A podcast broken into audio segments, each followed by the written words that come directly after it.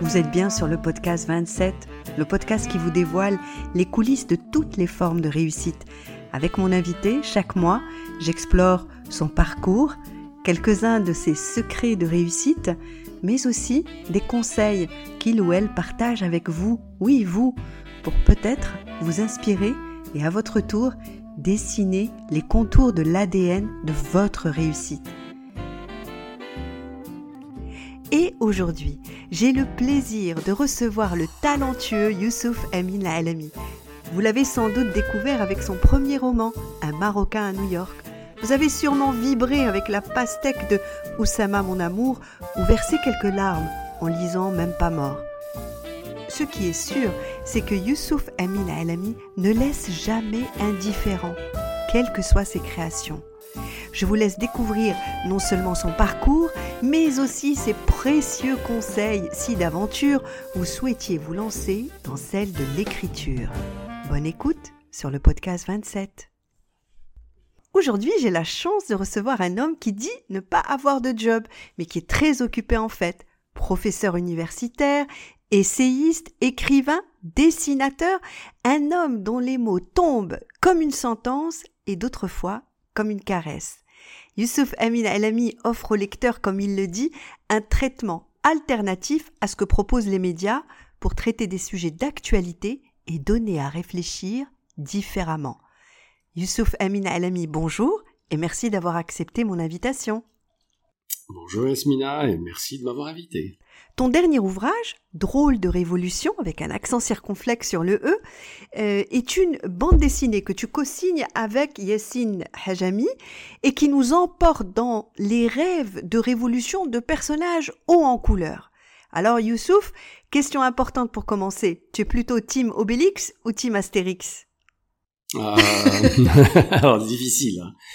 J'aurais du mal à répondre à cette question, euh, mais je dirais de toute façon Astérix. Quand je dis Astérix, c'est-à-dire la B D Astérix. D'accord, mais et... tu ne prends pas parti. Non, absolument pas. Je dirais, euh, j'irais même plus loin, je dirais Goscinny. Quand je dis Goscinny, ça veut dire non seulement Astérix, mais aussi Lucky Luke, euh, Is No Good, bien sûr. Donc je suis vraiment, voilà, plus, en tout cas plus Goscinny que R G. Je suis pas très Tintin. Je sais pas. Voilà, on c'est on pas... l'est de moins en moins d'ailleurs. C'est presque ouais. Rassurant peut-être. Probablement, oui. Parce hein? que bon, Tintin, c'est c'est limite limite parfois. Quand ouais. on quand partout on re... Tatis. Oui. Non mais quand on relit Tintin, on se rend compte quand même que il y a il y a une, une certaine idéologie sous-jacente, un petit peu de racisme quand même. Hein, oui, absolument. Voilà. Donc, euh, je préfère vraiment l'univers de Goscinny. Goscinny et Uderzo. Tu sais que ah, bien sûr, un de, mon premier employeur a été Uderzo. J'ai travaillé Oula. pour les éditions Albert René à Paris. Donc ah, ça me touche beaucoup d'accord. que tu parles de nos amis bien Astérix sûr. et Obélix, dans bien lequel sûr. j'ai baigné pendant quelques temps. Alors, dis-moi, euh, que ce soit pour C'est beau la guerre, pour lequel tu as consulté des interviews de vétérans, d'anciens de la guerre d'Afghanistan, de Vietnamiens et de mamans de vétérans, derrière chaque œuvre, on sent qu'il y a une stratégie qui est mise en place, il y a une recherche qui est faite.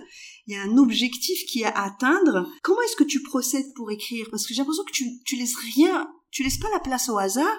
Et pourtant, il me semblait bien que l'écriture, c'était aussi se laisser emporter par une jolie vague. Oui, alors, euh, bon, il y, y a plusieurs questions hein, dans, dans ta question, donc je commence par répondre à la première. Euh, effectivement, je procède toujours de la même façon, c'est-à-dire que je commence par euh, faire un travail de recherche. En fonction de, de la thématique, hein, lorsque j'ai voulu euh, euh, travailler sur la thématique des réfugiés de guerre, bien entendu, il a fallu que je me documente, parce que, euh, fort heureusement, je n'ai pas connu la guerre, mm-hmm. je n'ai pas vécu la guerre, et euh, je voulais absolument que le lecteur euh, ou la lectrice euh, ait vraiment l'impression, par exemple, dans la première partie, euh, d'être vraiment dans un champ de bataille. Hein. Je me suis énormément documenté. Euh, je suis revenu à des témoignages euh, de vétérans, de façon générale, de la guerre, que ce soit des vétérans de la Première Guerre mondiale, de la Seconde Guerre mondiale, ou aussi euh, la guerre du Vietnam, les Afghans, donc euh, les, les Russes, euh, et leurs mamans aussi, hein, un certain nombre de témoignages euh, qui m'ont été vraiment très très très utiles, je m'en suis imprégné, mais comme toujours, moi ce qui m'intéresse, ce n'est pas de rapporter ce que j'ai lu, mais euh, en fait, je, je m'en imprègne, et après, tout l'exercice, c'est de s'en défaire, c'est-à-dire de finalement de désapprendre, parce que je crois que c'est la, la chose la plus difficile. Je pense qu'apprendre, c'est possible, hein, avec beaucoup de, euh, je dirais, de rigueur, beaucoup de discipline, et cetera. On peut apprendre. Désapprendre, c'est beaucoup plus compliqué. Parce que ce qui se passe, c'est qu'une fois qu'on a appris quelque chose, on le considère comme étant un capital dont on a beaucoup de mal à se défaire. Or, le problème, c'est que, surtout lorsqu'il s'agit de la création, et lorsqu'il s'agit de l'écriture en l'occurrence, mais ça peut être d'autres champs de la création, euh, lorsqu'on a appris des choses, et qu'on veut les reproduire, ben, ce qui se passe, c'est qu'on n'est on n'est pas du tout créatif, tout simplement, mmh. puisque euh, on est en quelque sorte formaté parce qu'on a appris, et on a tendance à, à chercher à faire comme. Alors parfois, c'est faire comme de grands écrivains, hein, pour lesquels on a énormément de respect, d'admiration, et tout, et tout, et tout. Mais le, la, le propre de l'écrivain, ce n'est pas de ressembler à X ou à Y, mais c'est de trouver sa propre musique, sa propre voix. Et donc pour cela, une fois qu'on a appris, il faut désapprendre. Et, et pour, pour faire ça, alors c'est, c'est beaucoup plus compliqué, c'est là où justement il faut être à l'écoute de soi-même. Il faut revenir, euh, c'est-à-dire qu'on cherche l'information, la documentation hors de soi, forcément, que ce soit dans les livres, que ce soit dans Internet, que ce soit dans le contact avec les autres. Mais euh, en revanche, pour trouver sa propre écriture, sa propre... Euh, Euh, disons, son propre style dans, dans, dans toute forme de création, à ce moment-là, c'est, c'est vraiment euh, quelque chose que l'on puise à l'intérieur. Et donc, c'est, c'est dans sa propre énergie, c'est dans, c'est dans euh, son refoulé, c'est dans son inconscient, c'est, c'est tout cela à la fois. Et qui fait que, alors là, je réponds à la deuxième partie de ta question, à savoir que euh, cet élément de surprise dont tu parles, il est toujours présent. La raison est très simple, c'est que euh, par définition, l'inconscient, c'est ce qu'on ne maîtrise pas, ce qu'on ne contrôle pas, ce qu'on ne connaît pas, ce dont nous ne sommes pas conscients précisément. Mais cet inconscient va euh, apparaître justement et va se manifester. Alors quand on écrit justement, il se manifeste avec des mots, avec des expressions, et cetera, à tel point que parfois quand on se relit, on se dit « Ouh là là, mais, mais moi je... » J'avais pas vraiment l'intention d'écrire ça. Et, et c'est, c'est venu, c'est, voilà, ça, ça émerge, hein. C'est comme un rêve, en fait. C'est les fameux, le fameux livre de Freud, L'interprétation oui, des rêves. Absolument. Hein? Donc c'est des choses qui, et, et, et je dirais même que c'est vraiment, personnellement, c'est ce qui me fascine, hein, dans l'écriture. Moi, moi, ce qui me fascine dans l'écriture, c'est la découverte. Mm-hmm. Et, y compris la découverte de soi. Moi, je me découvre, je découvre énormément de choses. Euh, je découvre aussi ce qui a de l'importance pour moi et ce qui en a moins aussi, mmh. parce que euh, consciemment on a l'impression que ça c'est plus important que ça pour nous, etc., etc. Mais quand on écrit là, là vraiment euh... puis après, après vis-à-vis des lecteurs on se rend compte aussi ah. qu'ils vont retenir un aspect de notre livre qu'on Exactement. avait complètement zappé, et alors qu'on avait tellement travaillé sur tel Autre passage, ou sur, hein, ça, ça peut arriver, ça. Alors, Victor Hugo disait, n'attendez pas l'inspiration, elle vient pendant que l'on travaille. Pour, euh, un, un Marocain à New York, ton premier livre, tu dis que t'as entendu une voix qui te ouais. dictait. C'est ta définition de l'inspiration, toi? C'était cette voix, ou c'est le travail? Alors, je, je, je, je vais te dire d'emblée que, ça m'est arrivé, mais ça ne m'est plus jamais arrivé depuis. Mmh. Voilà, ça m'est arrivé la première fois, uh-huh. la toute première fois. Euh, effectivement, j'entendais la voix de ce narrateur qui parlait mmh. à la première personne et qui me racontait littéralement ce que j'avais vécu, mais d'une certaine façon. Hein, qui avec était, un ton. Avec un ton qui était euh, désinvolte, humoristique, et cetera, et cetera. D'ailleurs, on m'a souvent posé la question, euh, lorsque j'avais publié Un marocain à New York, on me disait, mais oh là là, mais euh, comment faites-vous pour avoir euh, tout cet humour, et cetera. Et ma réponse était toujours la même, et, je, et elle est très sincère. Je disais, euh, ce n'est pas mon humour à moi, c'est l'humour de mon narrateur. Mm-hmm. Moi, je fais la distinction. Il y a une dissociation ah, qui est faite. Complètement, complètement. D'accord. Et, et je dis même, j'aurais tant aimé avoir euh, l'humour de ce narrateur. Uh-huh. Parce que moi, dans la vraie vie, je n'ai pas l'humour de ce narrateur. C'est-à-dire que je, je, j'ai pu l'avoir tu l'as pendant l'écriture Pen- de cette voilà, histoire-là. Voilà, pendant l'écriture. Mmh. Parce que c'est ce personnage, et ce personnage qui appelait à, à, à ce type d'humour, et cetera, et cetera. Ouais. Et donc, moi, je, vraiment, je fais la, la différence. Hein. Ouais. Alors, mais euh, cette petite voix que j'ai entendue, et c'est vrai, c'est vrai, euh, que il y a des passages entiers d'un marocain à New York que j'ai écrits sous la dictée. Mmh. Vraiment. Je transcrivais ce que j'entendais. C'est absolument incroyable. Ça ne s'est plus jamais reproduit. On ne sait pas. Peut-être que ça va être le cas. Oui, en tout cas. Alors, dis-moi, là, tu, oui. tu n'as pas voulu écrire du vivant de ton papa, Mahmoud, ouais. qui écrivait, oui. parce que tu disais, euh, je, je, je veux pas lui faire de l'ombre. Mmh. Et aujourd'hui, tes livres, bon, ils ont été primés, ils sont étudiés aussi euh, en ouais. université. Finalement, tu voulais pas faire de l'ombre à ton papa, mais tu l'as mis en lumière avec euh, ton ouvrage, Même pas mort. Et euh, il est toujours près de toi quand tu écris. Oui, alors ça c'est sûr. Hein. Euh, parce que, en fait, je suis arrivé à cette conclusion bien après, hein, c'est-à-dire c'est après le décès de mon père, mm-hmm. que j'ai réfléchi à la, à la chose et je me suis moi-même posé la question, pourquoi je n'ai pas écrit avant ? Parce que j'avais évidemment, comme on peut l'imaginer, euh, un certain regret, euh, qui est celui de ne pas avoir été lu par mon père. Ouais. Alors que mon père me donnait à lire. Euh, ce qu'il écrivait bien avant la publication. Et je me suis dit, oulala, j'aurais tellement aimé quand même qu'il jette un coup d'œil mmh. sur euh, ce que j'écris. Alors tu dis, pardon de t'interrompre, mmh. mais tu mmh. dis que quand tu commences à écrire, mmh. tu en parles à personne. Absolument. D'accord. Absolument. Si ton père avait été vivant, tu lui en aurais mmh. parlé à lui ? Je crois pas. Non plus ? Non. D'accord. Non, non, je crois pas. Je ne partage pas me, mes écrits avant de les avoir. Une fois que j'ai terminé, c'est bon. Hein. Mmh. Je peux, je veux dire, avant... Avant même de donner à un éditeur, mm-hmm. j'ai, j'ai aucun problème à partager, parce que pour moi, c'est fini, quoi. C'est, moi, une fois que je mets le point final, euh, je suis pas du tout le genre à revenir sur un, sur mon propre texte, à le travailler, retravailler. Mm-hmm. En fait, je retravaille au fur et à mesure. Donc, je peux retravailler la même phrase plusieurs fois, mm-hmm. le paragraphe, et cetera. Mais quand je passe au paragraphe suivant, et l'autre est fait. Moi, je ne reviens plus sur ce que j'écris avant. Ah. Je fais pas, je sais que, je connais un certain nombre d'écrivains et je sais que, par exemple, ils font plusieurs versions, ouais. ou plusieurs jets. Ils font un, un, un premier brouillon, un deuxième, un troisième. Moi, j'ai jamais, j'ai jamais de brouillon, en fait. Uh-huh. Parce que je, je travaille au fur et à mesure. Et quand je passe à la page suivante, c'est fini. Et, et tu, tu es pas attiré par ce qui va se passer par la suite? Tu te dis pas, bon, allez, ces corrections, je les ferai plus tard. Non, tu restes fixé. Ah non, fixé. Du tout. Ouais. Non, non. Mais bon, il se trouve que j'ai un caractère obsessionnel. Donc, je ne peut pas euh, avancer et aller au-delà si si je n'estime pas que c'est c'est réglé, que c'est correct, que mm-hmm. c'est je, je peux pas laisser quelque chose de brouillon. Enfin, justement, je, je, suis, je question, suis un peu comme ça. La question que j'avais, c'est pour toi, est-ce que l'écriture c'est quelque chose d'inné ou d'acquis? Est-ce qu'il y a des euh... gens qui sont prédestinés à écrire et d'autres pas? Est-ce que alors, c'est, c'est du travail? Alors euh, moi je peux je sais pas. Je, moi je suis venu à l'écriture très tard hein, finalement. Mm. Je parle pas de l'écriture académique. Hein. Parce que euh, au niveau de l'université, et cetera, évidemment, j'avais publié des articles, de la critique d'art, euh, de la critique littéraire, mais euh, l'écriture, enfin, de création, quoi. Euh, j'ai publié mon premier livre, j'avais, euh, j'avais trente-sept ans. Donc, j'ai pas écrit très jeune. Hein. Je sais pas si j'étais prédestiné, j'ai absolument aucune idée.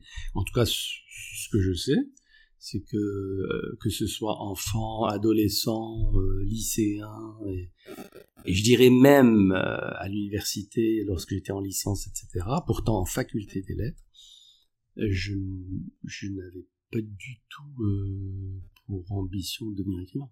Je n'y pensais même pas. C'est quand même assez extraordinaire. Hein. C'est une fois que tu as entendu cette voix qui t'a dicté absolument. Un Marocain à New York, tu as commencé oui. à écrire. Oui, à tel point... Est-ce bah... que tu écrivais pour être publié ou juste pour écrire ? Ah non, non, juste pour écrire. Uh-huh. Et, et, et d'ailleurs, euh, preuve en est que euh, lorsque j'étais à New York, je n'ai j'ai pas pris de notes. Absolument pas. Uh-huh. Parce que j'étais pas écrivain. Aujourd'hui, j'aurais pris des notes. Mais, mais à l'époque, euh, pas du tout. J'a, j'a... Donc c'est, voilà, c'est, c'est, c'est revenu comme ça. Et, et j'ai essayé de recoller un petit peu les morceaux. Et puis j'écoutais aussi cette voix. Et puis après, en fait, j'ai écrit, euh, parce que c'était une structure épisodique. En fait, je voulais faire trente épisodes. C'est, c'est du Netflix avant l'heure. En fait, c'est ça. Hein. Parce que c'est le même Marocain qui raconte, donc c'est le même narrateur, mais chaque chapitre a un début et une fin. Mm-hmm. Donc, c'est, ça, on peut lire comme des nouvelles. C'est la définition d'un chapitre, d'ailleurs. On nous dit toujours qu'il faut que le chapitre soit une histoire à elle toute seule dans les livres. Mais là, c'est vraiment, à chaque fois, c'est une aventure ou mésaventure uh-huh. de ce Marocain à New York, mais qui se termine. Dans chaque... Et après, c'est une autre, une autre aventure. Euh, donc, je m'étais dit, comme ça, j'avais commencé, j'avais, je ne sais pas, cinq six épisodes, je vais appeler ça épisode, et euh, je m'étais dit, je m'étais fixé quand même un objectif. Je me suis dit trente. Voilà, mm-hmm. je trouvais que ça sonnait bien, trente. Puis je vais faire trente, ne sachant pas du tout si j'allais avoir suffisamment de matière hein, pour faire quand même, parce que c'est, c'est trente euh, épisodes avec des thématiques, avec bon, faut, faut. Et ce qui s'est passé, c'est qu'au bout du, j'ai écrit le vingt-neuvième et mon ordinateur est tombé en panne. Ah! Et moi j'y ai vu un signe. Je me suis dit oh là là, ça c'est. c'est Mais tu avais une sauvegarde? Non, non, j'avais. Ah, non, j'imprimais. Ah. ah, moi, j'imprime toujours. Ah. Aujourd'hui encore. Hein. Ah, ouais. ah oui, toujours. Au fur... Ah oui, si j'écris une page, je l'imprime. Ah oui. Tout le temps, tout le temps.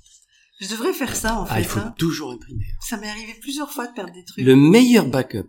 C'est le papier. Plus, plus qu'un, attention, plus qu'un euh, disque externe. Hein. Ouais, le ouais. disque externe, euh, ouais. j'ai déjà, moi, perdu tout ce qu'il y avait dans le disque externe. Ou carrément perdu le disque externe, non? Non, mais il marchait plus. Il était complètement... Alors que quand on a imprimé, on a imprimé. Hein. Voilà, mmh, c'est mmh. tout. Évidemment, j'imprime pas une, une version, une copie, plusieurs.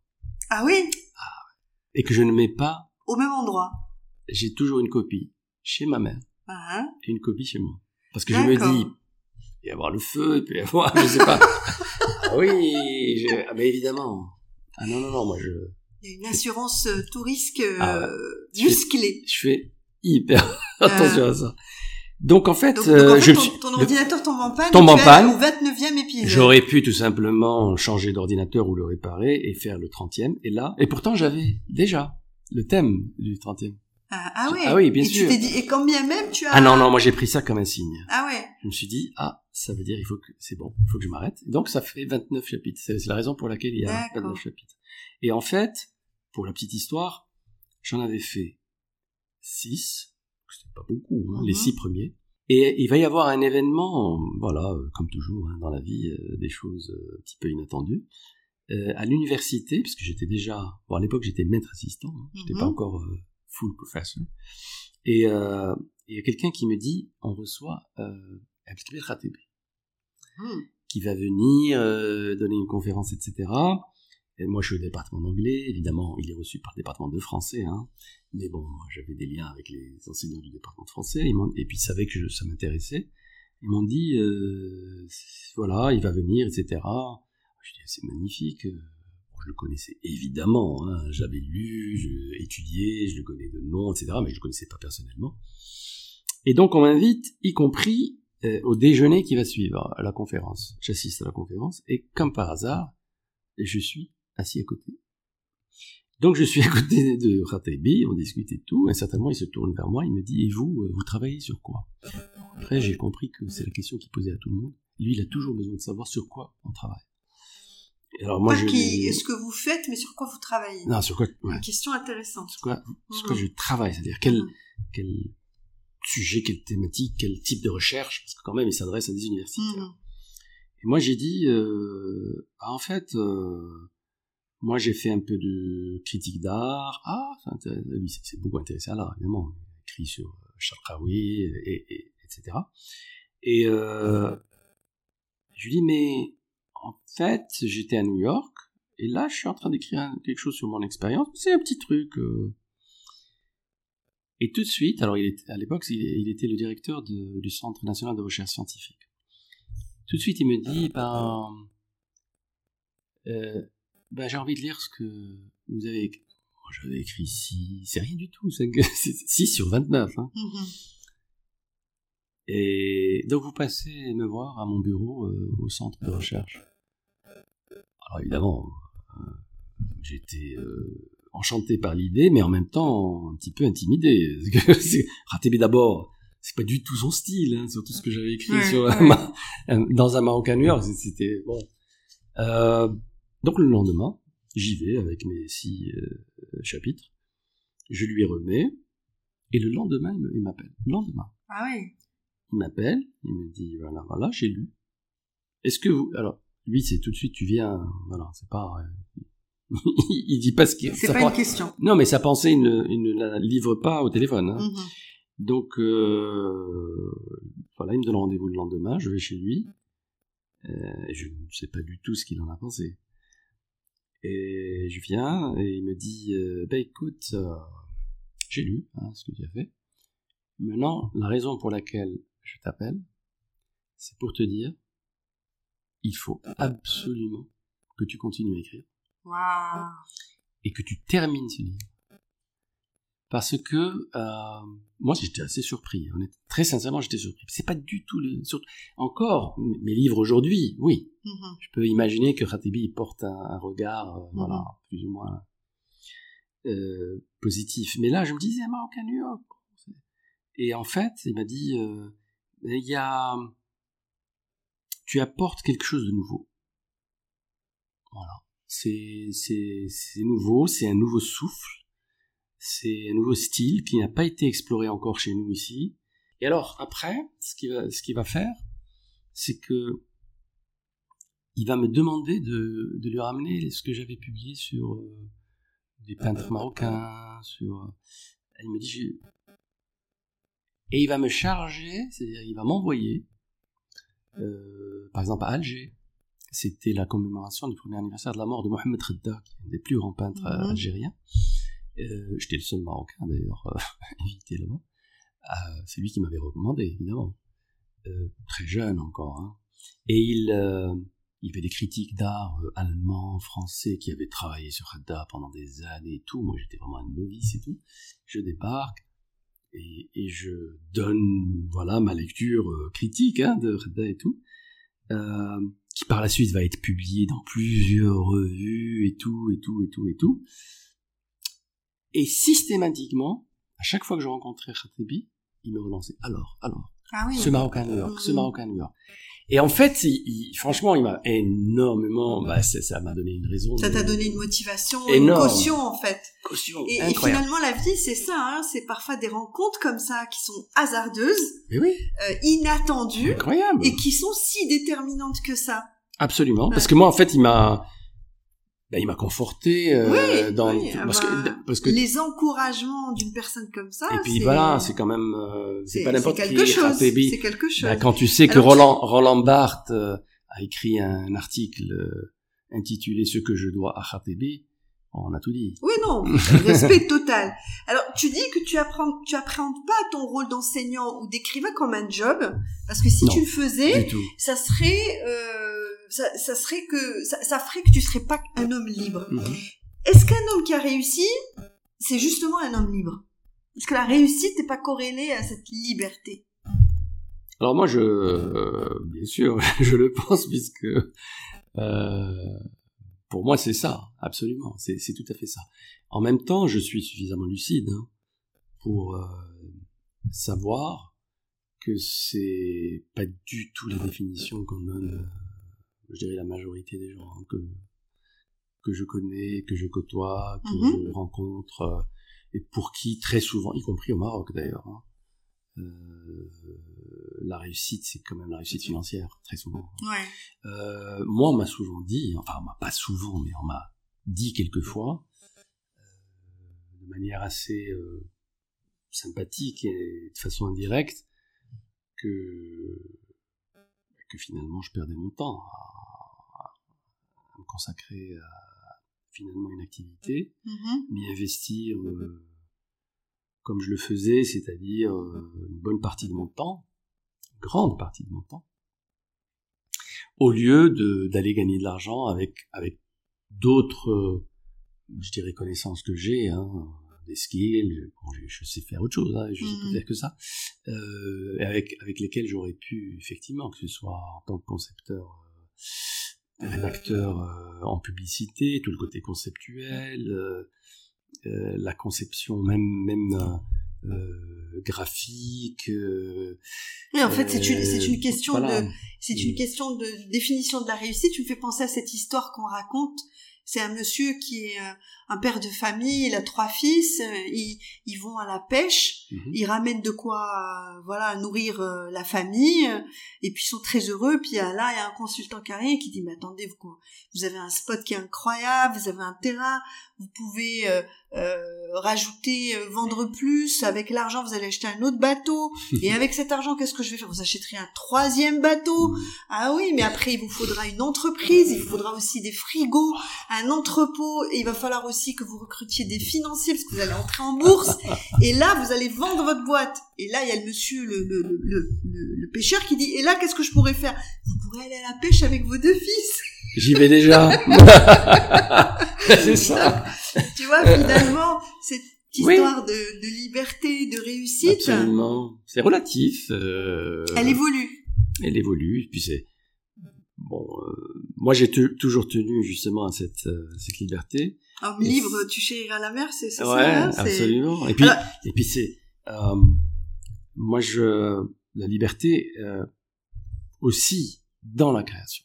Ouais. C'est-à-dire que moi j'ai envie de dire franchement que euh, le fait d'avoir été, d'abord de, de vivre ici, donc euh, au Maroc, euh, d'être d'abord édité par des éditeurs marocains, même si après j'ai eu des oui, éditeurs... Oui, tu tra- traduis en plusieurs langues. Traduit, hein. Ou même il y a eu des coéditions en France, euh, avec Au Diable Vauvert, ou euh, maintenant même la, la B D va sortir, euh, elle sort dans un mois. Hein, ouais.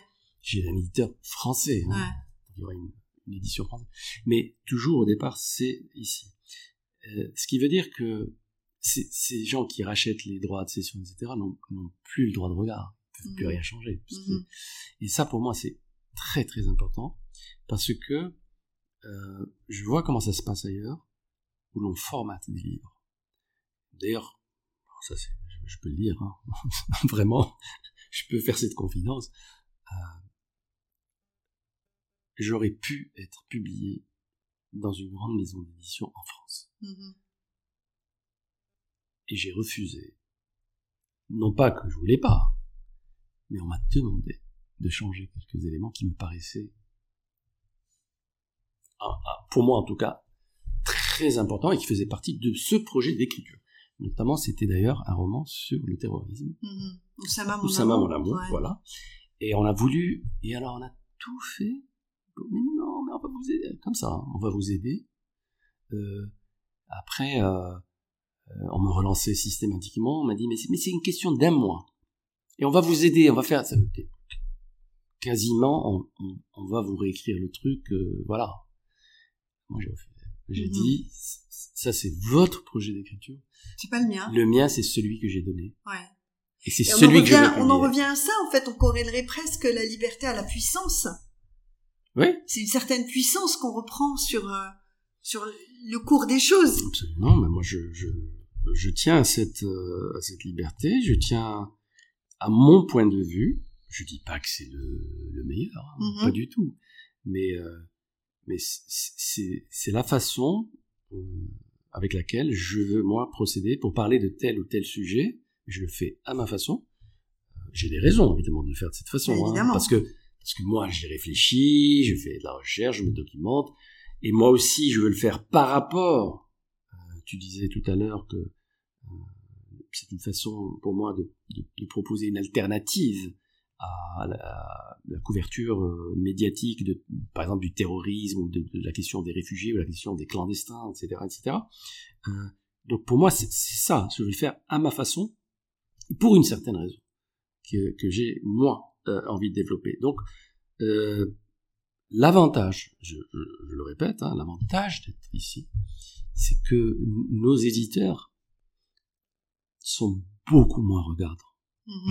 Et ce que j'apprécie personnellement, parce que on m'a jamais demandé de changer des choses, alors que c'est pas le cas ailleurs, mmh. pas le cas ailleurs.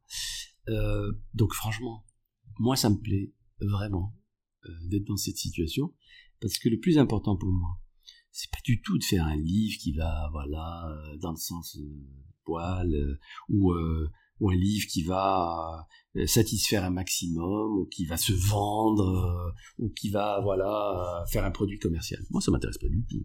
Bah, si j'avais voulu faire quelque chose de commercial, je me serais, j'aurais ouvert ma, ma boîte de pub, j'en avais les moyens, j'ai la formation. Euh, euh, il y a déjà plus de trente, plus de trente ans, trente-cinq mmh. ans que j'aurais pu m'ouvrir ma boîte de pub, et cetera. Et j'aurais fait une entreprise commerciale, j'aurais gagné beaucoup d'argent. C'est, c'était pas ce que je voulais faire. Et donc, ce que je veux faire, pour moi, c'est, c'est pas du tout euh, dans un but euh, voilà, lucratif, euh, et cetera, et cetera. C'est, ça se situe à un autre niveau. Mmh. Et, euh, et d'abord, c'est une satisfaction personnelle. Hein. Ça, ça se situe à un autre niveau, mmh. parce qu'il y a toujours une stratégie, tu dis qu'il y a toujours une stratégie derrière un livre, mmh. euh, que par exemple, C'est beau la guerre, ça fait référence à... Uh, what a beautiful, euh, oui, voilà, mm. voilà. Et c'est une manière, euh, c'est ta manière à toi mm-hmm. de dénoncer des choses qui sont innommables. Oui. C'est, on a l'impression que tu fais du teasing, en fait. C'est possible. Pour amener hein. le lecteur à euh, venir te lire, t'écouter presque, écouter cette petite voix oui. qui te dit viens, viens, regarde la situation mm. d'une autre manière. Est-ce que c'est ça? Est-ce que tu, tu veux amener le Tu voudrais que le lecteur comprenne qu'il y a d'autres manières d'appréhender notre monde. Absolument. Ben absolument. Et euh, pour la petite histoire, en fait, si, si, parce que j'ai l'impression que ta question porte sur, euh, le, j'allais dire, le, le making of, quoi, c'est-à-dire mmh. la, la, finalement la technique mmh. euh, que j'utilise. Tu parles du teasing, et cetera. Mais moi, alors, je le revendique, hein. Mais euh, il y a, moi, il y a une, une démarche vraiment intellectuelle, mais ouais, aussi stratégique, absolument, absolument. Euh, d'expertise. Oui. Ben moi, euh, euh, si je devais résumer, mm-hmm. en fait, euh, mon objectif, c'est euh, de de faire en sorte que les lecteurs aient l'impression de découvrir. Je dis bien découvrir, découvrir pour la première fois ce qu'ils savent déjà, en fait. D'accord. De le redécouvrir d'une manière différente, ou de le découvrir C'est-à-dire, carrément. C'est-à-dire, je découvre quelque chose, je lis, je me dis, oula. Après, je me dis, mais, mais ça, je le savais. Les clandestins, mais bien sûr, et c'est tout le temps à la télé, on a vu les images de, des boat people, mm-hmm. on a vu les trucs, et cetera. Mm-hmm. Oula là, mais j'avais jamais pensé, moi. Et en fait, ça, c'est comme, c'est comme le, le, le De, la technique de, comment dirais-je, euh, rafraîchir l'écran. Mm-hmm. Voilà. Alors, c'est raf, rafraîchir, en fait, le, le regard. Mm-hmm. De, et, et donc, je procède avec euh, des techniques de défamiliarisation, tout simplement. Parce que, qu'est-ce qui fait qu'on ne voit plus les choses? C'est parce qu'on les a trop vues. Mm-hmm. Le regard est complètement saturé, mm-hmm. et notamment par les médias. On est exposé à, à des images de réfugiés de guerre, à de... aux guerres de façon générale. Aux... Ouais, on, a, on a une résistance à voilà, l'atrocité qui s'est, qui s'est élevée. Oui. Il faut qu'il y ait un petit garçon qui meurt sur une plage pour qu'on s'offusque. Voilà.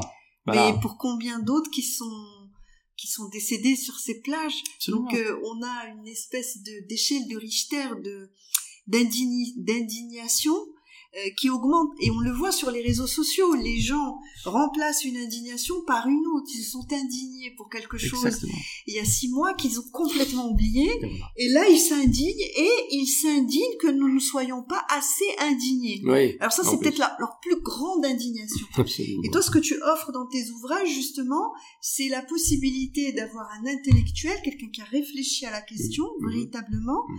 de se poser, de fuir cette ces indignations instantanées qui cherchent le like et le machin ouais, et tout, ouais. pour vraiment se poser les bonnes questions, finalement. Et puis, voilà, il euh, y a la, cette idée de, de défamiliarisation.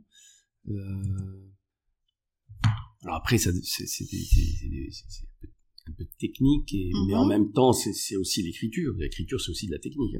Hein. Beaucoup de techniques, je dirais. Et après, c'est... c'est je ne sais pas, par exemple, euh, dans C'est beau la guerre, il y a, il y a une scène avec euh, une vieille dame. Euh, donc, elle est, elle est en plein dans un champ de bataille, hein, finalement. C'est-à-dire que le, les maisons ont été euh, bombardées. Mm-hmm. Et il reste un seul pan de mur.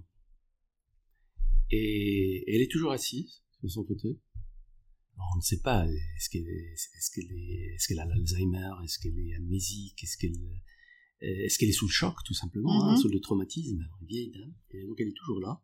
Et ce qui a survécu finalement à ce bombardement, c'est ce pan de mur avec une fenêtre, euh, des rideaux. Alors les rideaux sont confectionnés, c'est des rideaux blancs avec la robe de mariée, sa robe de mariée, à elle. Euh, et elle est là, et elle a une petite table euh, devant, et, et sur la, cette petite table, il y a un, un bouquet de menthe. Alors, quand je parle de ce bouquet de menthe, je dis un bouquet de menthe. Alors, je peux dire il y a un bouquet de menthe sur la table. Point. Mm-hmm. Moi, je dis euh, bouquet de menthe couché sur le dos. Déjà. Ah, c'est déjà autre chose. Bon, bouquet de menthe couché. Ok. Euh,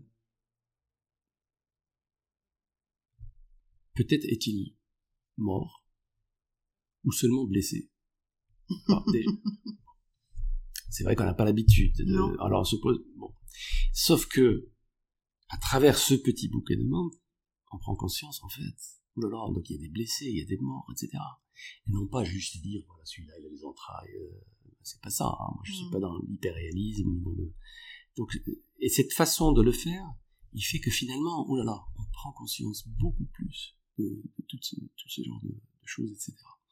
Par exemple, euh, l'ouverture de Oussama mon amour, euh, qui a été un, un livre euh, euh, qui, qui, m'a, qui m'a beaucoup coûté, euh, même physiquement, je dirais, parce que j'ai eu énormément de soucis de santé quand j'écrivais Oussama mon amour. Ah oui ? Ah oui, j'ai eu des douleurs, mais absolument atroces. Euh, j'ai fait toutes sortes d'examens de, de tout. Hein. De scanner, de machin, personne n'a jamais rien trouvé. Et euh, finalement, c'était parce que j'écrivais ce livre, parce que ben, ben oui, parce que j'ai, j'avais incarné un, un kamikaze.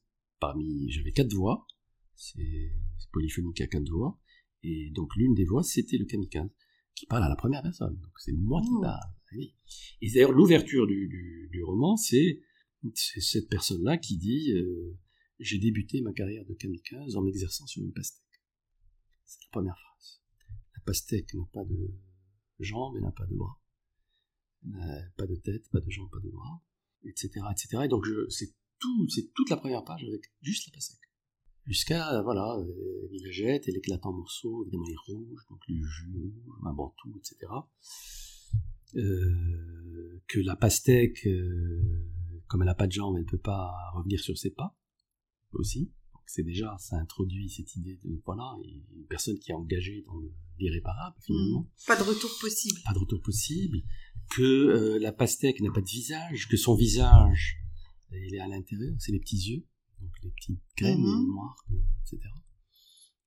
Donc là, le, le regard qui est enfoui à l'intérieur, et puis, euh, puis, puis évidemment, quand on voit ces petites graines, on a l'impression qu'elles sont en larmes aussi. Donc je joue un peu sur ça, de façon... Ça paraît normal, hein, c'est le type qui parle de... Il s'entraînait avec, tout simplement. Hein. D'ailleurs, il dit, j'ai débuté ma carrière de kamikaze. Déjà. C'est une carrière... Euh... Oui, oui, c'est éphémère. Qui... Hein. Mais, en mais... one shot.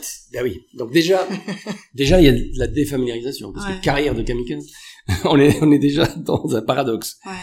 Euh...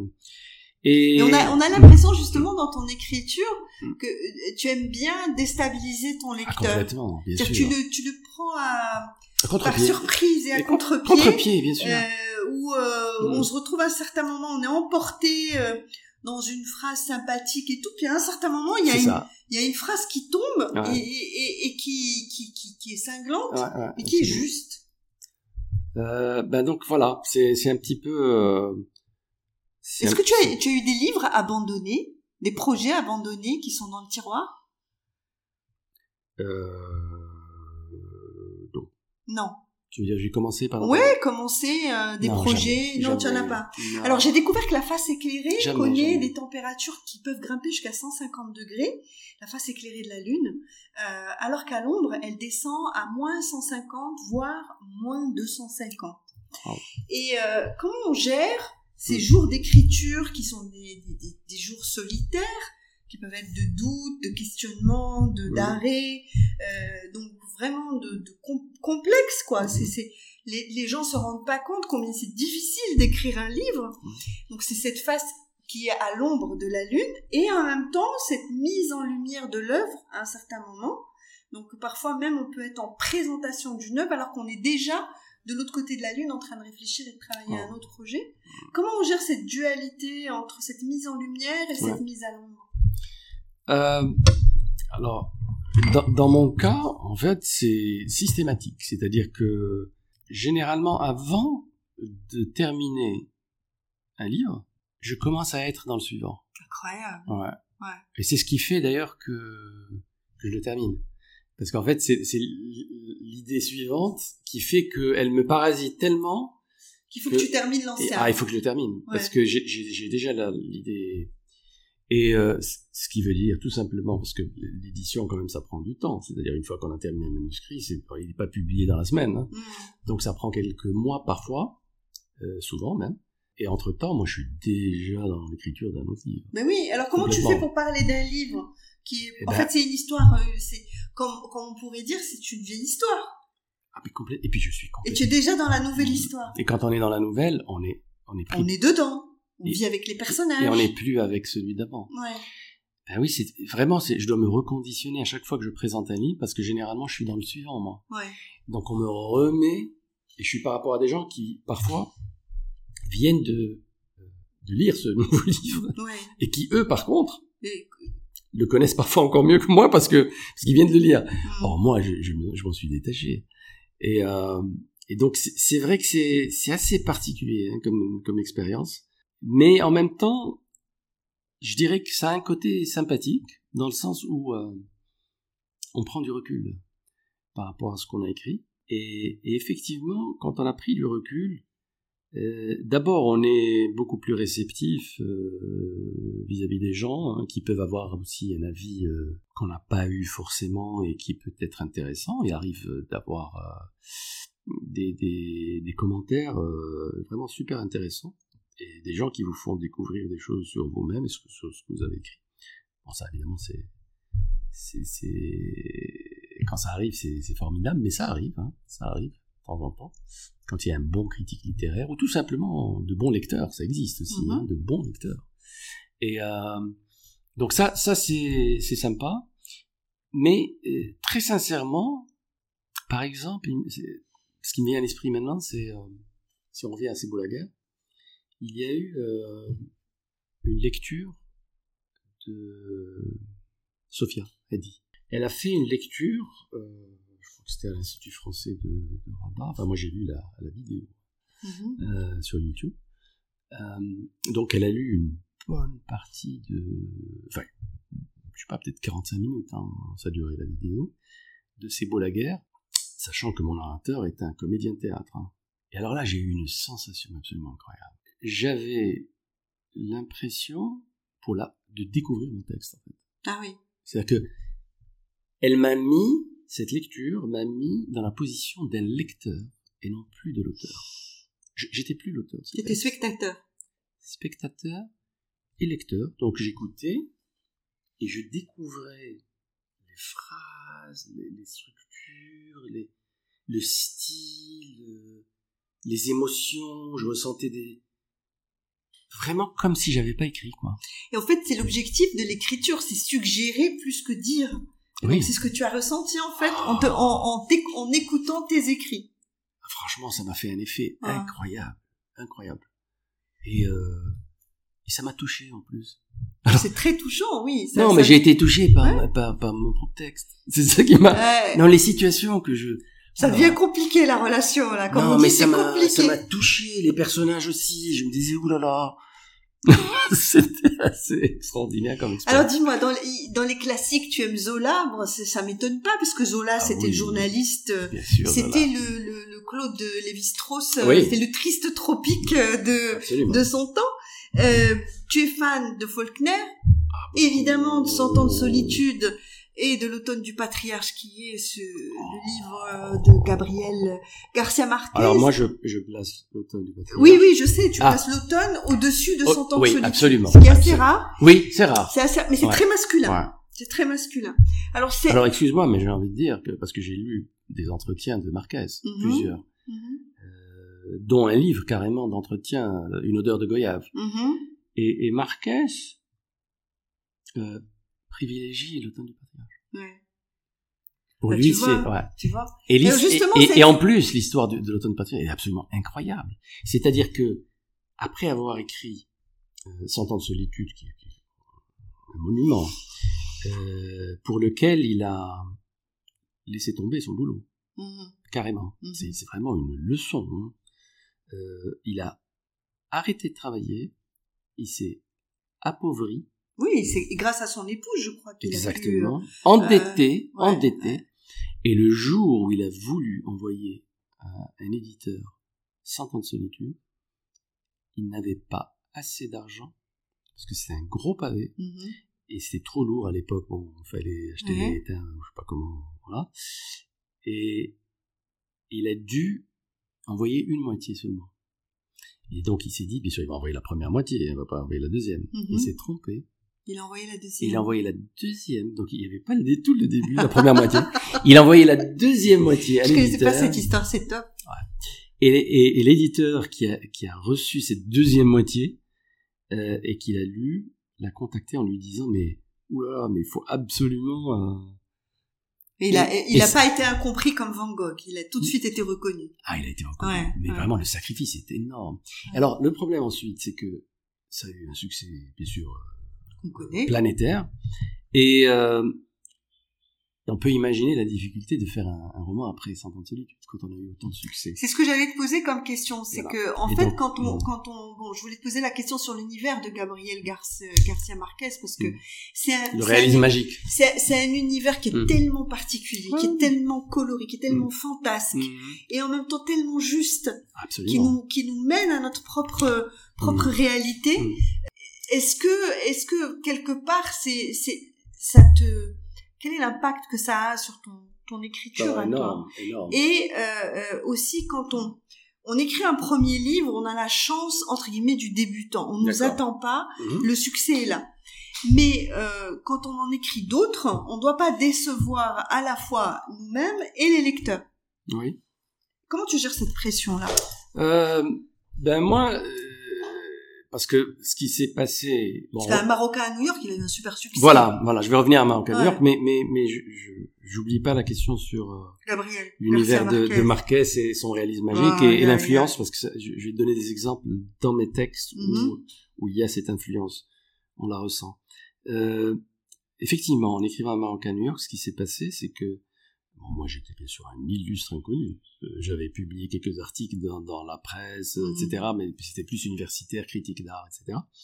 Et euh, donc, jamais de, de, de, dans la création. Et, et donc, un beau jour, il y a ce, un Marocain à New York qui sort, qui est un livre un peu différent quand même de la littérature euh, marocaine.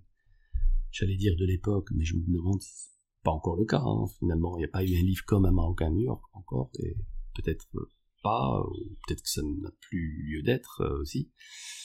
Donc je, je sors ce, ce livre, et ce qui va se passer, c'est que, bon, New York, évidemment, a beaucoup aidé, hein, parce que les, les auteurs marocains, lorsqu'ils situent leurs livres à l'étranger, souvent c'est, c'est en France, euh, ou, ou en Europe, mais pas... Rarement, oui, rarement aux États-Unis. Pas aux États-Unis. Ouais. Donc ça, c'était déjà une première, donc New York, évidemment, la fascination que peut exercer New York. Ensuite, le style que j'avais utilisé, qui était, bon... Euh, j'allais dire, entre guillemets, plus accessible, mais en même temps, il y a un côté ludique, il y a mmh. un côté, voilà... Mais c'est vrai que, mmh. euh, par exemple, je, je parle de, du cinéma au Maroc, mmh. euh, c'est très, enfin, un peu moins maintenant, mais c'est soit la commedia dell'arte très, très, très maladroite, ah. bouffonne, qui est mmh, insupportable, avec un son d'ailleurs très aigu, d'accord. soit c'est du misérabilisme, ah, oui, ben, euh, ben. il faut être hyper triste, il faut, voilà, en fait, voilà. pour être intellectuel, pour être reconnu, il faut faire du triste, il faut mmh, faire du gris. Quand on lit Gabriel Garcia Marquez, combien on comprend qu'il faut surtout pas faire du gris. Il faut surtout pas faire du triste, et pourtant, il faut faire il... du gai avec du triste. Et il... Voilà, et il traite de sujets... Il parle de dictature. Oui, parle... oui, et pourtant oui. on a le sourire. Tout le temps, tout le temps. On a le sourire. Et c'est beaucoup plus euh, pertinent et plus efficace. Surtout. Mais oui, mais beaucoup oui, cette prise à contre-pied. C'est ça. Que je pense qu'on n'arrive pas à l'avoir encore chez nous, où pour être pris au sérieux, il faut être très très sérieux, il faut être non. très embêtant, quoi, oui, très, oui. très ennuyeux. Oui. Et peut-être que c'est aussi pour ça que les gens comprennent mal ce que peut nous apporter l'art. Absolument. Enfin, c'est joyeux l'art, c'est Et joyeux je... la littérature. Complètement. Moi, je suis tout à fait d'accord. Donc voilà, comment je m'en suis sorti, euh, parce que quand le livre est bon, sorti ici au, enfin, au Maroc, euh, tout de suite j'avais été contacté par deux M, euh, je parle de la belle époque de deux M, mm-hmm. ça fait des émissions littéraires, ouais, culturelles, machin, et cetera. Top. Donc euh, je suis passé dans je sais pas combien, ils ont fait des montages, c'est-à-dire que dans l'entretien il y avait euh, euh, des images de New York, enfin super, vraiment mm-hmm. super truc. Et euh, ce qui s'est passé, c'est que... Et puis, on avait encore une presse écrite. Mmh. Donc, euh, les revues, les, les journaux, les... tout le monde avait, avait parlé de ça. Et au bout d'un mois, la moitié était vendue. Un mois. Ouais. Et il a été... Au bout de six mois, il y avait la deuxième édition. Six uh-huh. mois. Déjà rééditée. Mais toi, tu écrivais déjà le deuxième à ce moment-là ? Non, non, non. Ah non, d'accord. Non, non à ce moment-là... Non. Euh, j'avais déjà l'idée, hein. Mm-hmm. J'avais l'idée, mais je, je sais. Il n'y avait pas encore la mécanique qui s'installait. Non, pas de... tout à fait, pas tout à fait. Ouais. Parce que bon, c'était le début, hein, j'étais. Et là, tu n'avais pas la pression quand t'as sorti le deuxième ? Alors, ce qu'il y a, c'est que, comment dirais-je ? En fait, en fait, j'ai fait le bon choix. Mm-hmm. Je, je, je sais pas, je n'ai pas le mérite, hein, mais je, je, j'avais, j'avais deux options. Et je, je pense maintenant, avec le recul, j'ai, j'ai choisi la bonne option. La première option, c'était justement, ça avait eu tellement de succès. De faire un deuxième marocain à Londres, à, Londres, à Shanghai. Ou, en tout cas, de garder le même ton, de oui. garder le même... Ah mais le marocain, je le fais balader. Ouais. Hein. Je vais en faire une série comme ça. Ouais. En plus, j'avais la recette. Moi, j'aurais pu faire trente-six mille épisodes ouais. après. Puis c'était sympa, les recherches. J'aurais pu rester quelques temps à Londres, quelques temps en Italie, quelques Exactement. temps... Euh, voilà. Je Donc, pas, on a, j'aurais pu... Au Kenya. Mais je serais devenu... Une marque. Et voilà. Ouais. Le gars qui fait le marocain. C'est le gars euh, du marocain euh, dans les à pays. À l'étranger, ouais. voilà. C'est Donc, Tintin, j'avais soit... Tintin au Tibet. Voilà. Donc j'avais soit ça, et la deuxième option, c'était l'idée que j'avais justement d'un autre livre, je voulais écrire sur le Haraga. Parce mm-hmm. que à ce moment-là, c'était un sujet, bon, c'est, je, pense, je pensais que c'était d'actualité, mais aujourd'hui c'est pire. Euh, et, et j'avais vraiment envie de, d'écrire, bien sûr, ce sujet-là, j'allais traiter autrement, hein, mm-hmm. de manière différente. Et je me suis dit, ben, ben ouais, ben je vais aller vers finalement. Le qui... black, black, ce, subject là, c'est, on n'est plus du tout dans le ton du marocain à New du York. Du tout, hein. du tout. Bon, j'ai dans le traitement, il est, il, il est. Oui, c'est toujours le contre-pied. C'est ouais. un peu ta marque de fabrique. Il n'est pas ça. misérabiliste ouais. dans le sens où euh, euh, y a, y a une espèce de, de, de, de, de j'allais dire de. un peu de simplicité, des personnages un peu un peu simples, mais en même temps très profonds, mmh. qui parfois peuvent... Donc c'est d'être là, on ne voilà. t'attend pas, pour ouais. que tu sois pas trop attendu. C'est ça ta stratégie mmh, du deuxième non, roman ? Non, c'était pas ma stratégie, c'était en fait... C'était une envie. C'était... Oui, c'était, c'était, au départ, c'est par rapport à moi-même. Mmh, je mmh. me suis dit, est-ce que... Bon, je me suis beaucoup amusé à faire un Marocain, mmh. mais je me suis dit, est-ce que si je fais un Marocain ailleurs, je vais avoir autant de plaisir, moi mmh. Et la réponse, c'était tout de suite non. Donc, c'était réglé. Parce que moi... Et... Si, si tu avais un conseil, je Donc, crois qu'à vingt ans, tu étais aux États-Unis. Tu étais étudiant aux États-Unis non, ou bien plus tard. après, ouais, bien après. Tu avais quel âge quand tu étais aux États-Unis ? Bon, j'avais bien presque trente. Hein. D'accord. Ouais. Quel est le conseil que tu donnerais au Youssouf de trente ans qui était à New York ? Mm-hmm. Quel est le conseil que tu lui donnerais aujourd'hui ? Le conseil que je lui donnerais ? Mm. Euh, alors...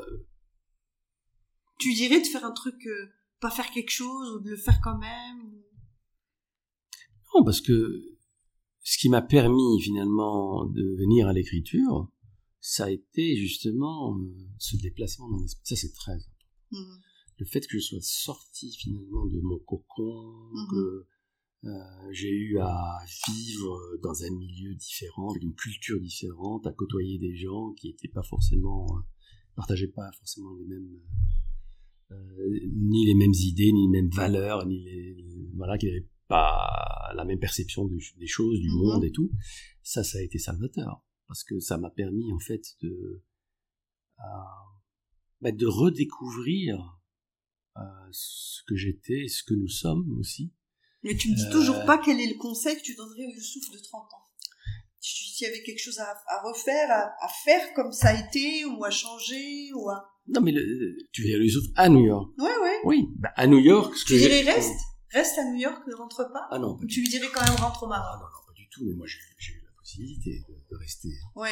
Parce que moi j'ai... choix. Ah bah moi j'ai, j'ai... Parce que tu sais que Daniel Pink ah non, non, non, a écrit un livre qui s'appelle The Power of Regrets, uh-huh. et il a euh, créé un World Regret Survey sur, sur... Il a recueilli plus de seize mille regrets qu'il a, qu'il a catégorisés mm-hmm. en quatre types de regrets. Et en fait, il dit euh, le fameux euh, « me, no regrets, no pain », et cetera. Je ne veux pas l'entendre. Au contraire, il faut s'attarder sur les regrets, mm-hmm. parce que les regrets nous permettent de savoir quelles sont les valeurs qui comptent le plus pour nous, mm-hmm. et aussi nous permettent de nous améliorer, d'améliorer mm-hmm. notre prise de décision. Et donc, il a identifié quatre types de regrets. Je te passerai, si tu veux, le, oui, le, avec plaisir. le, le, le résumé du bouquin qui est génial. Et il y a les, les, les, les regrets liés au manque d'audace, euh, le regret euh, de connexion, le regret de valeur, et cetera. Euh, moi, je me posais la question, vu que tu étais sur orbite à New York, euh, tu, tu aurais pu être, euh, je crois, prof... Euh... Ah non, non, j'aurais été, j'aurais été dans la pub. Tu aurais été dans la pub, en ah, plus, à New York. J'ai eu des propositions. Ouais. Mais tu n'aurais pas écrit dans ces moi, cas-là. Moi, j'ai eu des propositions euh, pour être euh, copywriter, c'est-à-dire mm-hmm. un concepteur-rédacteur.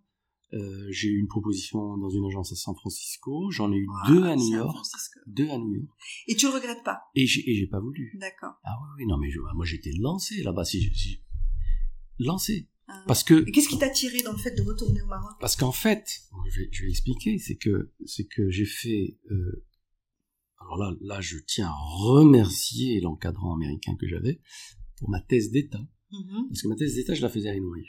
Donc New York University. Mais en même temps, en parallèle, euh, il m'avait dit, mon encadrant m'a dit, écoute, ici on a les meilleures écoles de pub, et cetera. Euh, donc, il m'a donné les adresses. Moi, je connaissais pas du tout. Hein. Il m'a donné les adresses et tout. Comme j'avais une bourse Fulbright, mm-hmm. une super bourse américaine, vraiment très prestigieuse et bon, très sélective aussi, mais très prestigieuse, euh, j'allais m'inscrire dans les... Là-bas, on paye parcours. Mmh, mmh. Donc, je... super, parce que c'est vraiment à la carte. Ouais. Je disais, ah, j'ai besoin de ça, ça, ça, ça. J'ai pris des trucs super sympas. Et, euh... et, je... et j'ai envoyé tout simplement les factures à la, à la Fulbright, et... qui, qui, qui me payait... Euh... Parce que je travaillais quand même sur le, le sujet dans ma thèse. Hein. Ouais, donc, ouais. il y a un lien. C'est pas... ouais. Je suis pas allé faire autre chose, ouais. hein, que de complètement différent. Sauf que là, c'était vraiment une formation plus professionnelle, dans deux écoles très, très prestigieuses, à New York, et un de mes profs, qui était mon prof de, justement, conception-rédaction, euh, il travaillait à McCann, euh, donc c'était McCann Erickson, et ils avaient le budget de Coca-Cola. Donc ça, c'est dire un peu, c'était à la troisième avenue. Et évidemment, c'est un personnage tellement important pour sa boîte qu'il ne peut pas se permettre, lui, de venir à l'école nous donner cours. Donc c'était la classe qui allait ah à, oui. à McCann. D'accord. Parce que lui, il peut juste se libérer pendant une heure. Mmh. Mais et, pas le temps de déplacement. Parce qu'à New York, le temps qu'il aille à l'école ouais. et tout, il ne pouvait pas faire ça. Donc, nous, on allait, voilà, on allait à McCann. Et, euh, et ce qui s'est passé, c'est que moi, j'étais un peu plus, euh, plus âgé euh, que les autres. Alors, j'étais plus âgé parce que j'avais déjà été... Maître, moi, je suis parti, mmh. j'étais, j'étais maître, déjà, euh, maître assistant. Ouais. J'étais maître assistant à la ouais. fac. Et j'ai, et j'ai pris, euh, autre... j'ai, j'ai eu la, la Fulbright pour aller faire ma, ma thèse d'état, et cetera. Donc, euh, parce qu'à l'époque, il y avait deux thèses. Donc, j'avais déjà mon, doc, mon doctorat de troisième cycle, avec lequel on pouvait être maître assistant. Bon, le système a changé aujourd'hui, mm-hmm. hein, mais à l'époque, c'était comme ça. Donc, je, forcément, on a, on a eu, on a sympathisé avec ce, qui était encore, qui était un jeune, hein, mais qui réussissait, évidemment, comme, comme tu peux imaginer. Et, euh, Et en fait, il m'a tout de suite repéré, quoi. Parce qu'il voyait il bien... Il t'a proposé de bosser avec lui. Il m'a proposé, de, alors d'abord avec lui, mais aussi euh, euh, San Francisco... Mais pourquoi tu as refusé, ça? Alors, je, ouais. Parce que je voulais... Euh... Bah écoute, je voulais rentrer enseigner. Euh... D'accord. C'était... Et, et former, former des jeunes Marocains. Mmh. Et je trouvais... Euh... Je n'ai aucun regret par rapport à ça. Mmh. Je serais pas devenu écrivain, tout simplement, à New York, parce que j'aurais été dans, dans la, la, l'industrie de la publicité, mais c'est fini, c'est fini, c'est trop prenant. Non, j'aurais écrit des slogans. Oui, je, bien sûr. Voilà. Ah non, j'aurais écrit des slogans, mais j'aurais certainement pas fait, fait des livres, c'est impossible. Ouais. Non, j'ai absolument, absolument aucun regret. Ouais. Mais, mais c'est vrai que j'ai eu ça, j'ai eu ça. Hein. La, la vie est un puzzle pour moi, je dis souvent ça, c'est un puzzle, on l'assemble et tout. Est-ce que tu as toutes les pièces du puzzle? Même si euh, le puzzle n'est pas fini d'être fait, mais est-ce que tu penses que tu as déjà toutes les, pe- les pièces du puzzle, ou est-ce que tu penses qu'il t'en manque, qu'il t'en faudrait plus? Ah, j'ai pas toutes les pièces. Non. Non, non. Elles sont où, ces pièces? Ah, je les ai pas. Alors, il y a, y a des pièces maîtresses hein, dans ce puzzle. Mm-hmm. Hein euh, à partir desquelles on peut chercher les autres pièces. Mm-hmm. Celles-là, elles sont... Elles sont, là, elles sont bien établies. Hein. Mm-hmm. Euh, mon écriture, ma création, ça, je pense que c'est vraiment des, c'est, c'est des fondations en mm-hmm. quelque sorte. Donc, je, je pense que c'est bien établi. Maintenant, ce qui reste, c'est, euh... ben, c'est les surprises de la vie. Voilà. Moi, mm-hmm. je, je, je reste quand même. Euh... Euh, je garde l'espoir que. Et puis, ces surprises, c'est, c'est, ben, c'est ce qui fait qu'on a envie d'avancer, qu'on a envie de se réveiller c'est le matin. C'est le sel de la vie. Ça. Oui, on a envie de se, ouais. de se réveiller le matin. Et, et puis, ces petites choses aussi nourrissent la, la création. Mm-hmm. Oui, moi, absolument. Pour moi, c'est pas deux mondes. Hein, c'est pas ouais. c'est le monde de la création quand je suis en train de, d'écrire ou de créer quelque chose et, et quand je suis en train de vivre. Non. Moi, quand je suis en train de, d'écrire, je vis. Tu voulais revenir sur Gabriel Garcia? Oui, la notion de, de, de réalisme. Notre grand pote à tous les Bien deux, sûr. Et à quelques millions de lecteurs à travers le Absolue, monde. Absolument. euh, ben, le réalisme magique, moi, ce qui m'a énormément intéressé... Ça s'appelle comme ça, ce genre littéraire? Ah oui, le réalisme magique. Non, parce que j'ai la chance d'avoir un méga enseignant, donc ah. j'en profite, je prends des mots nouveaux. Oui, c'est Avec vrai. Toi, là, depuis le début, j'ai, j'ai appris déjà deux, trois mots, donc j'en rajoute D'accord. un autre dans mon escarcelle.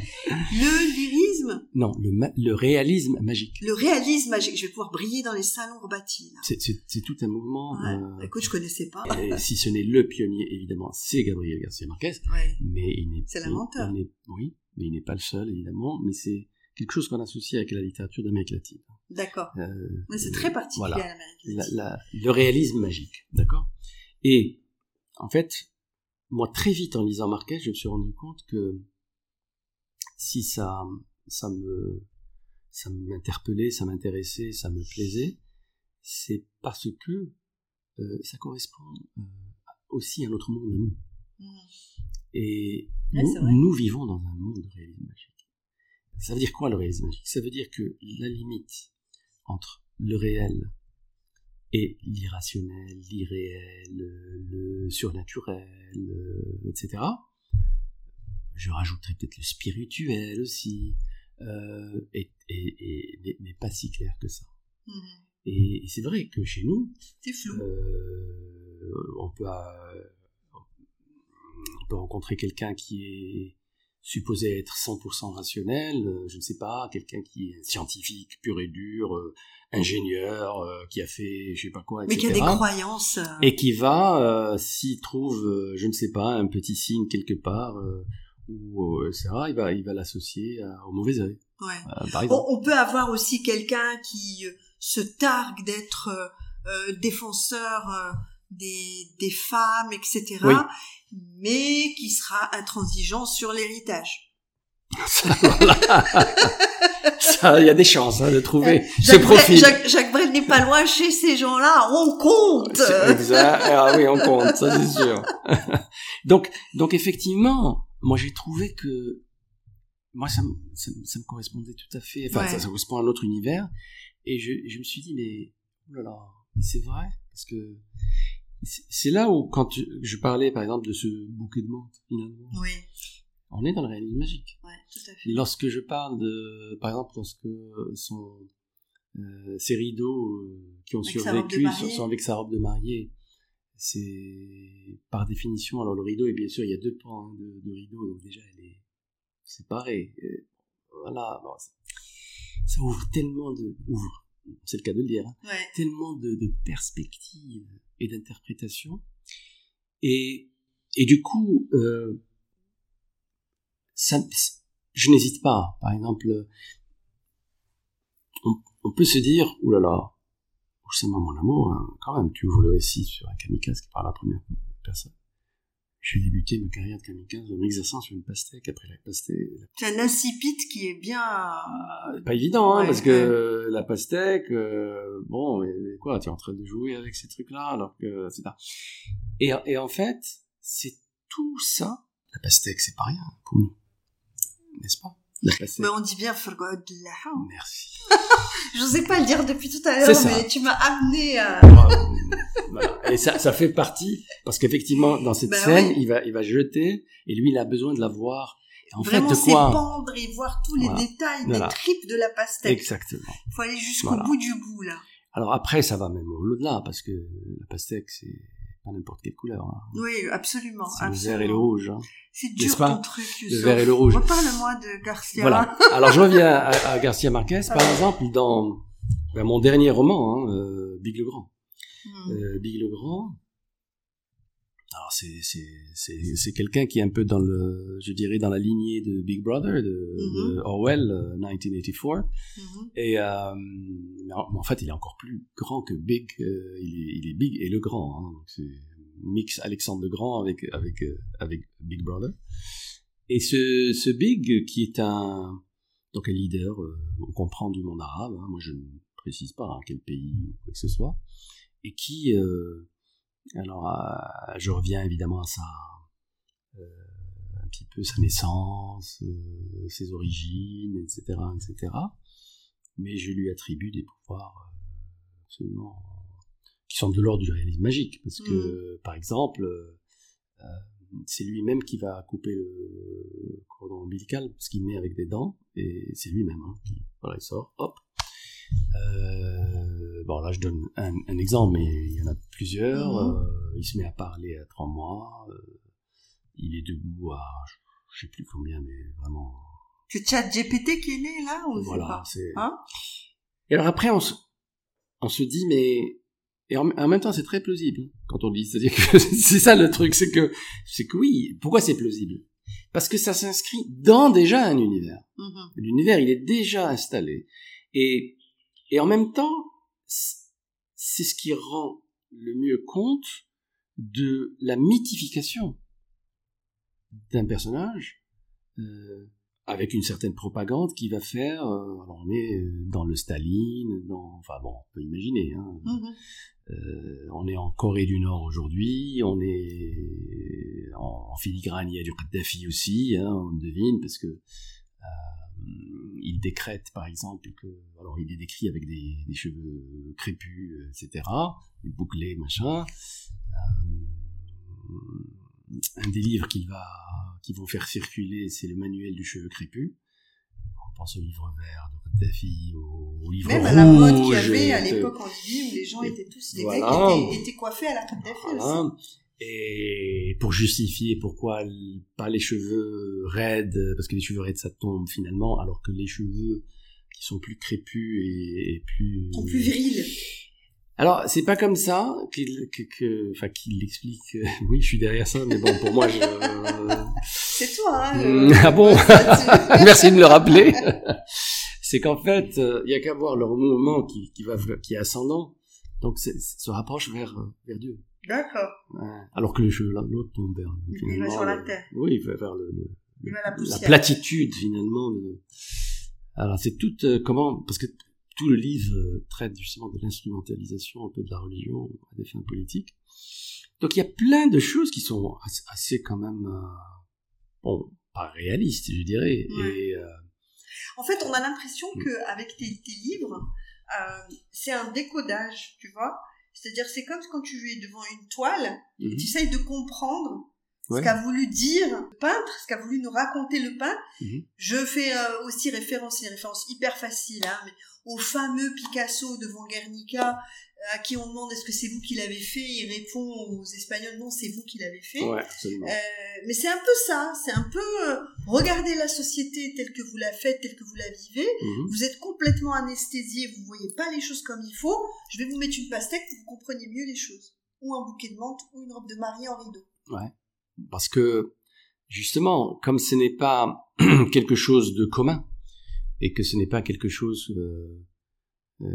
d'attendu finalement, et eh ben on est beaucoup plus euh, réceptif, on devient ouais. plus réceptif parce que comme tu dis, on, on se doit de, on se dit mais est-ce que j'ai bien compris, est-ce qu'il y a quelque chose à comprendre ici ouais, ouais, ouais. Et ce décalage fait que euh, on remet en question tout de suite euh, toutes les idées préconçues qu'on, qu'on peut fait. avoir et on se met enfin à réfléchir.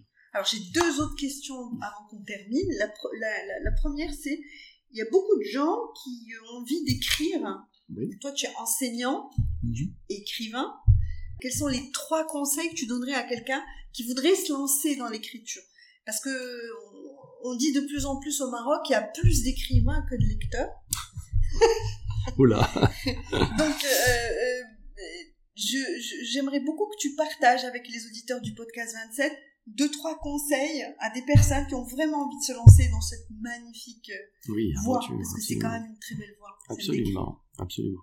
Bon, la, la première chose euh, que je vais dire, euh, que je vais, c'est pas une recommandation, c'est à mon avis euh, une nécessité, c'est qu'il faut, euh, il faut d'abord être un grand lecteur. Tout à fait. Donc, euh, je ne peux pas imaginer quelqu'un qui va se lancer dans l'écriture de livres euh, et surtout de la création qui ne soit pas d'abord un féru de, de la lecture. Il faut, c'est en lisant qu'on a envie d'écrire. Et ça, c'est la première chose. La deuxième chose, c'est euh, il faut être discipliné. C'est une question de rigueur et de discipline.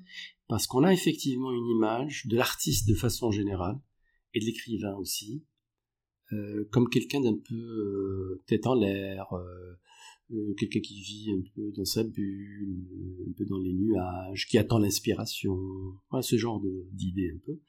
Et euh, en tout cas, moi je parle euh, par rapport à mon expérience, hein, c'est beaucoup de travail, euh, beaucoup de rigueur, et énormément de discipline.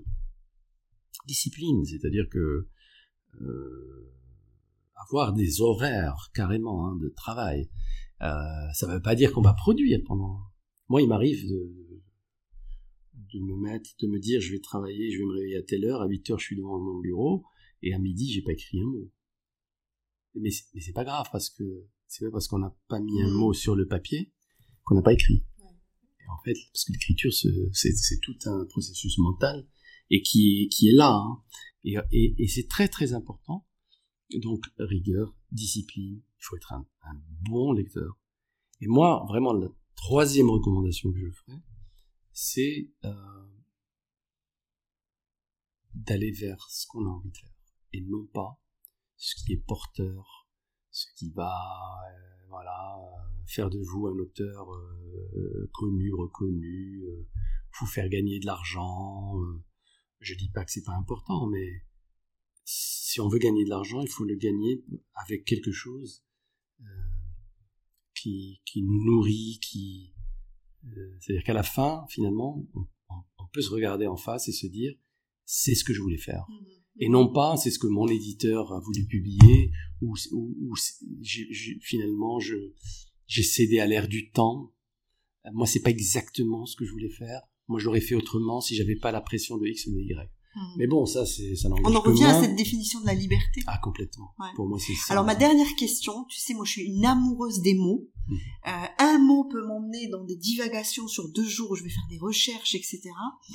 Et ma question, c'est, si tu avais un mot que tu pourrais retenir, un mot qui t'enchante, un mot, quand tu l'entends, euh, euh, ça t'emmène vers des, des, voilà, des réflexions, ou un mot que tu aimes écrire, un mot que tu aimes lire, un mot que tu as rencontré un jour et avec lequel tu t'es, tu, tu, tu as, tu as eu de fortes vibrations, serait lequel?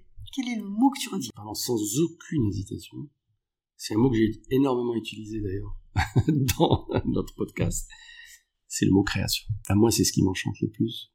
C'est-à-dire, l'idée de créer, ça veut dire quoi? Ça veut dire, en fait, il n'y a rien. Et à partir de, de cette création, il y a quelque chose qui advient. Moi, je trouve ça miraculeux. Alors évidemment, euh, les femmes, lorsqu'elles elles enfantent, elles, elles vivent cette, ce, ce, ce miracle euh, que nous autres, les hommes, on n'a pas la chance hein, de connaître.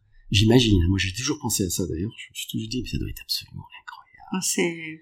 Il n'y a, y a rien, il n'y a mais pas oui, d'équivalent. Mais oui, j'imagine, j'imagine. Parce que moi, je, je peux faire preuve de, d'empathie. Et, et je me dis, mais c'est fabuleux. Bon, à défaut, comme à je ne suis, suis pas une femme. Faites des livres. Voilà. Je, eh ben, j'essaie d'enfanter ça. Et c'est vrai que je me dis, ça n'existait pas. Aujourd'hui, ça existe. Mm-hmm. Ce mot, euh, cette phrase n'existait pas. Ce, ce personnage n'existait pas. il y a, il y a plein de... Mais aujourd'hui, ils existent. Ils, ils, ils interagissent, ils... Je me dis, mais c'est absolument incroyable. Et non seulement cela, mais les personnages issus de la création sont immortels. Mm. Et moi, ça, ça me fascine. Mais ça te plaît, ça. Parce qu'ils sont là. Mm. Et, moi, et moi, le fait que mes personnages vont, vont me survivre, oh, j'adore ça. J'adore cette idée. Mm-hmm. Que, en fait, ils sont immortels quand moi, je le suis. Euh, je suis Alors pas que jaloux, c'est toi hein. le créateur. Ouais, mais je trouve ça formidable. Ouais. Et, et aussi, euh, euh, que, que, par exemple, Amour nomade, qui est un, un roman, on va dire, histoire, enfin, d'un amour impossible, mais bon, il y a... Y a mais ils sont cette... toujours impossibles, les amours. Ben voilà. À un moment donné. Voilà, voilà. Mais, euh, Yasmine, j'ai, j'ai un couple, enfin, oui, un personnage masculin qui est le personnage central. Je trouve dans un riad, Tachfin, la femme peut voilà. pas, peut pas, peut pas, ouais. peut pas quitter le riad, c'est ça? Elle est, elle est née dans ce riad, ouais. qu'elle n'a jamais quitté de sa vie. Parce qu'elle est très belle. Elle est, voilà, à cause de ça, voilà, elle n'a jamais quitté. Et donc, le monde, pour elle, c'est ce que rapportent les gens de l'extérieur. Et euh, elle a sa façon à elle de voyager, qui est la danse. C'est une espèce de danse un petit mmh. peu mystique. Elle tourne sur elle-même, et cetera. Il y a des scènes comme ça. Elle génère du, de l'action, du mouvement. Donc, il y a tous les éliges qui se mettent mmh. à verboter. Et il y a l'arbre. Il y a l'arbre qui ne donne jamais les mêmes fruits. Absolument. Hein? Il y a, il y a cet, cet arbre au milieu. Alors là, on est, on est dans le réalisme magique. Hein? Mmh? On est dans le réalisme magique. On est magique. Toujours dans cet univers. Voilà. C'est pour ça que je le voilà. soulignais. On est dans le réalisme magique. Sauf que... comme toujours, dans la magie, il y a, il y a quelque chose à l'origine qui, mmh. est, qui, est, qui est un fait, hein, qui est une donnée parfois historique, un fait réel, et, mais revisité. Par exemple, là, en l'occurrence, cet arbre, euh, pour moi, c'est... Euh, j'ai revisité la... Le mythe d'Ibn Tachfin. La, la légende de la palmeraie. Ouais, avec les dates. Tu la connais, là. Ouais, ouais. ouais. Voilà. Bah, en fait, on peut le dire pour les auditeurs, mmh. c'est... C'était, c'est Ibn Tachfin ou bien c'est un autre? Yusuf Ibn Tachfin. Voilà, qui allait manger des dates. Il s'appelle comment? Yusuf Ibn. Yusuf, ouais. Oui, bon, alors, bon c'est mon après, prénom. Après, il y a la Et mon personnage de... l'appelait Tachfin. Ouais, ouais. ouais, ouais tu ouais, vois ouais. Et donc, euh, il mange des dates, il jette les, il a, les, il a les ses, noyaux, il a, il a ses serviteurs. Les soldats, ses, les soldats, voilà, qui, soldats. Ont, qui ont planté les lances. Parce que c'est un conquérant, évidemment, mmh. et cetera. Donc, ils ont planté leurs lances et, et, et ils mangent des dates et, et les, les noyaux roulent et tombent dans les trous. Fait par les lances. Ouais. Et j'ai imaginé qu'ils avaient pris, ce qui était le cas d'ailleurs, un des rois déchus d'Andalousie, et, euh, mais ce roi avait ramené des fruits exotiques. Mm-hmm. Et plein de fruits, alors, euh, alors que les autres mangeaient des dattes, euh, lui mangeait des fruits, et à chaque fois les pépins, les noyaux, et cetera tombaient, et j'ai imaginé qu'ils tombaient dans le même trou, qui a donné naissance à cet arbre qui ne donne jamais les fruits. Donc à une création multiple, voilà. À une magie multiple. Quelle belle manière de mettre fin à cet entretien. Merci beaucoup, Youssouf. C'était passionnant. Ben, on a appris beaucoup de choses. Je te laisse le mot de la fin et je te remercie encore pour ta présence, ta patience et ta générosité dans le partage. Merci, Youssouf.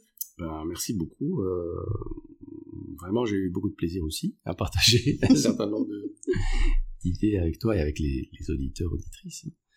Et euh, si j'ai un, une chose à peut-être à, à réitérer, c'est euh, il ne faut pas hésiter à, à créer, tout simplement. Alors créer, ça ne veut pas dire euh, créer un livre, hein, ou, euh, ou, euh, ou avoir une exposition, ou quoi que ce soit, hein, mais créer, ça peut, ça peut être toutes sortes de choses. Absolument. Et pourquoi ouais. pas de la magie? Créer de la oui, magie oui, heureuse oui, et colorée dans vos maisons. Et, voilà. et créer de la surprise. Surprendre. Et, et, et, et surprendre l'autre. Alors c'est un petit tuyau hein, pour les, les gens en couple. C'est la meilleure façon de préserver et, et, et de faire en sorte que, Allez, que on... sa relation et son couple euh, durent. Alors on va les surprendre avec de la magie colorée et on va leur conseiller de, liv- de lire tes livres et aussi d'aller sur les rayons pour chercher les Gabriel García Márquez pour ah, qu'ils, oui, comprennent, qu'ils comprennent ce qu'on veut dire. Merci beaucoup Youssef, merci. Merci. Merci.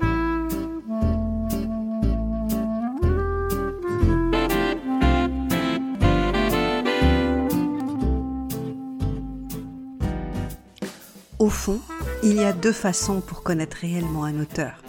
L'écouter nous parler de son œuvre, de la genèse même de ses créations, de ses sources d'inspiration, de ses lectures, de ses conseils aussi et de son parcours, mais la meilleure reste tout de même de lire cet auteur. Et c'est la raison pour laquelle, pour cette conclusion, j'ai choisi de vous lire un extrait de Même pas mort. Cette fois-ci, je prends les choses en main et j'écris. Je trace son destin avec de fines coulées d'encre que rien ne pourra plus jamais effacer. Je décide pour lui et ne lui laisse aucun choix. Je le force à vivre, à garder les yeux bien ouverts, à suivre le rythme obstiné de son cœur, à respirer aujourd'hui, demain et pour toujours. Quand je remplis mes pages d'un bout à l'autre, la mort n'a plus où se mettre et finit par s'en aller. Elle glisse par-dessus la feuille et tombe dans la corbeille à papier. Désormais, la mort sera pour lui ce pays improbable, lointain, inaccessible. Il ne verra plus jamais ses mains trembler, hésitant, douloureuse, décharnée, usée, et n'aura aucune de ces maladies qui donnent la mort. Aucune de ces douleurs assassines. Je vais ranimer ses jambes, son souffle et rallumer ses yeux comme si de rien n'était. On verra ses paupières cligner puis se plisser à la moindre étincelle de lumière. Je vais réchauffer ses lèvres et leur redonner de la couleur. Je vais repeupler son visage, son corps, ses mains. Cette fois-ci, c'est promis, il ne cédera rien de lui-même et pas la moindre particule de son corps. Il n'aura plus jamais à subir le regard des autres. Il restera entier, je le veux, et pas une fois, pas une seule fois, il ne sera mort. Voilà pour l'extrait, je sais pas vous, mais moi, les mots de Amine Youssouf ElAlamy sont tranchants et vont directement au cœur. Alors courez vite à une librairie pour découvrir l'univers de notre auteur. Et de mon côté, eh bien, je vous dis au mois prochain pour un nouvel invité, toujours sur le podcast vingt-sept.